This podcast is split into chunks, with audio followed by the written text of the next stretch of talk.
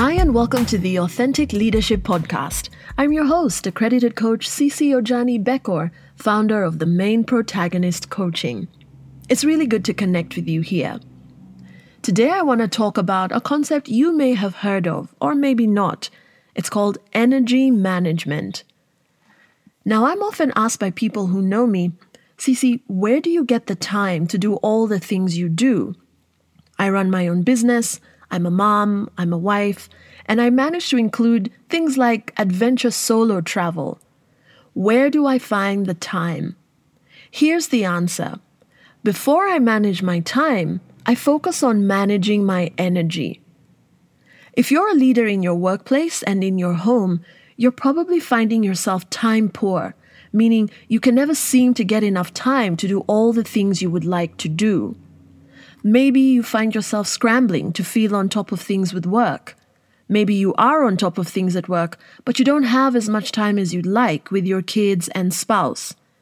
Maybe you're struggling with finding me time, time for your hobbies and other interests. Some leaders I work with are even struggling to find the time for connecting regularly with friends, and this was even before COVID 19. Before you know it, Another week, month, or even year has gone by, and you're feeling the sense of imbalance in your life. Now, the idea of time management has been around for a while, and it's been very helpful. But as leaders, I often find that my clients are still struggling with finding the time to do all they want to do. And it gets especially difficult if you're a curious, intelligent person because you're someone who wants to explore many different interests and activities, you have the money to do so, you just struggle to find the time. Well, what if I told you that the key lies in managing your energy? Your energy is a key source of personal power. It's one thing that animates you. You can get up in the morning thanks to having energy. You can effectively solve problems if you have the energy mentally. You can come up with great ideas if you have the energy creatively. Compare this to when you're feeling drained, physically weak, or mentally exhausted. So, how can you start managing your energy? Well, let me ask you this What drains you of energy? Do certain conversations drain you of energy? Do certain people drain you of energy?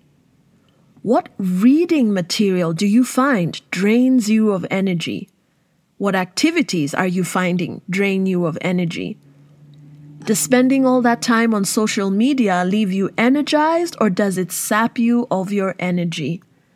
And of course, the big one does your job sap you of energy? Reflect on this for a few moments.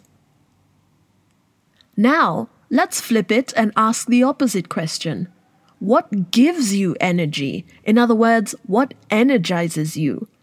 What sorts of conversations energize you? What sorts of people energize you? Who do you enjoy spending time with because you feel so good after the catch up or the conversation? What reading material energizes you, lights you up? Reflect on this for a few moments.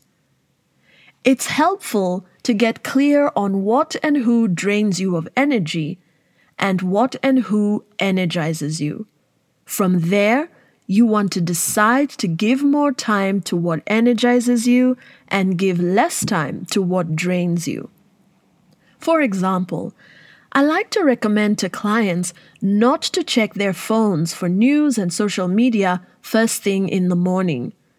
You've just woken up. Energize yourself. Maybe do a meditation, maybe say a prayer, set an intention for the day. But by jumping onto your phone first thing in the morning, you're already giving away your energy to that news article, to that website, to that personality on social media. First thing in the morning or late in the evening is also usually not a good time to engage in a very serious conversation with your spouse.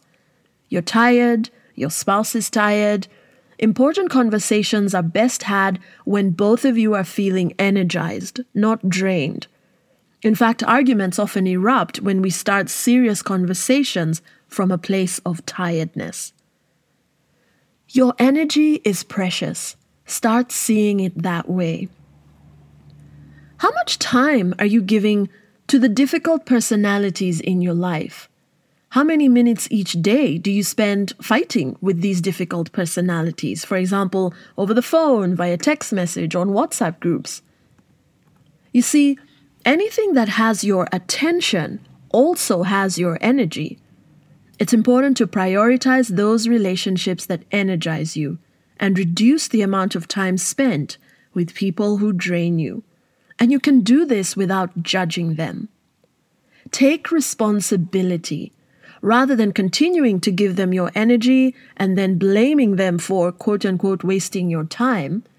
Take responsibility. See how it was you who didn't guard your energy. Oftentimes, we spend a bit too long on a task and it goes from energizing us to draining us. Meetings can sometimes become like this. I like to encourage leaders to conduct meetings with velocity. Why take two hours when, with focus and good organization, a meeting can be wrapped up in 75 minutes? So be intentional about conducting meetings effectively. Television can also fall under this category. By all means, have that downtime watching that stand up comedy show, for example.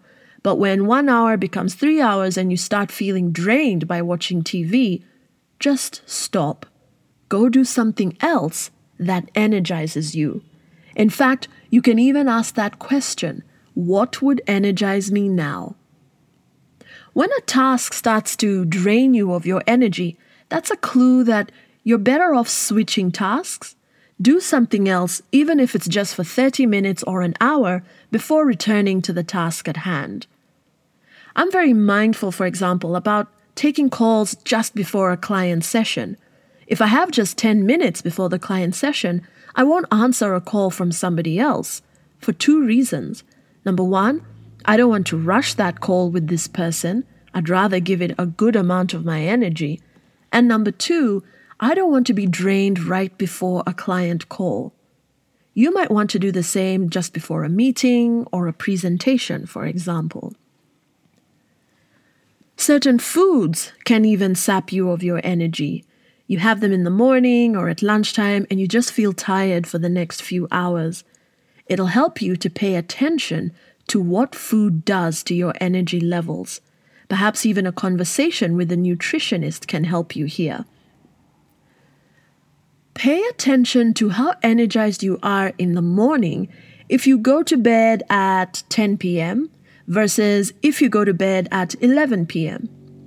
What bedtime allows you to have enough sleep so that you feel energized the next day? Sometimes we feel tired and we think, I need to take a nap. So you take a nap, but you don't wake up feeling energized. Try this instead.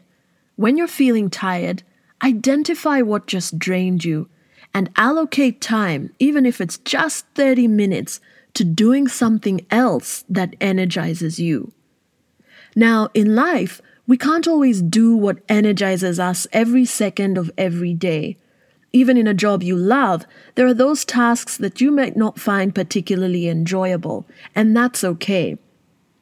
Allocate an amount of time in the week to do those tasks, because they do need to be done, right? And allocate the rest of your time to doing what energizes you. The issue, of course, becomes if most of the content of your work drains you. That is a clue that maybe it's time for you to change jobs. Same applies if, for the most part, your coworkers are draining to you. That's another clue that perhaps it's time to look into moving to a different environment. It's a waste of your precious energy to spend day in, day out at a job that doesn't energize you. It helps too if you can delegate activities that you're not good at to someone else who loves doing them. And life is interesting that way. What drains you may be the very thing that energizes someone else. Of course, when it comes to delegation, you can only delegate what's appropriate to delegate to a direct report, for example. If you run your own business, Some jobs should be given to an expert who's better at doing them rather than you trying to figure it all out.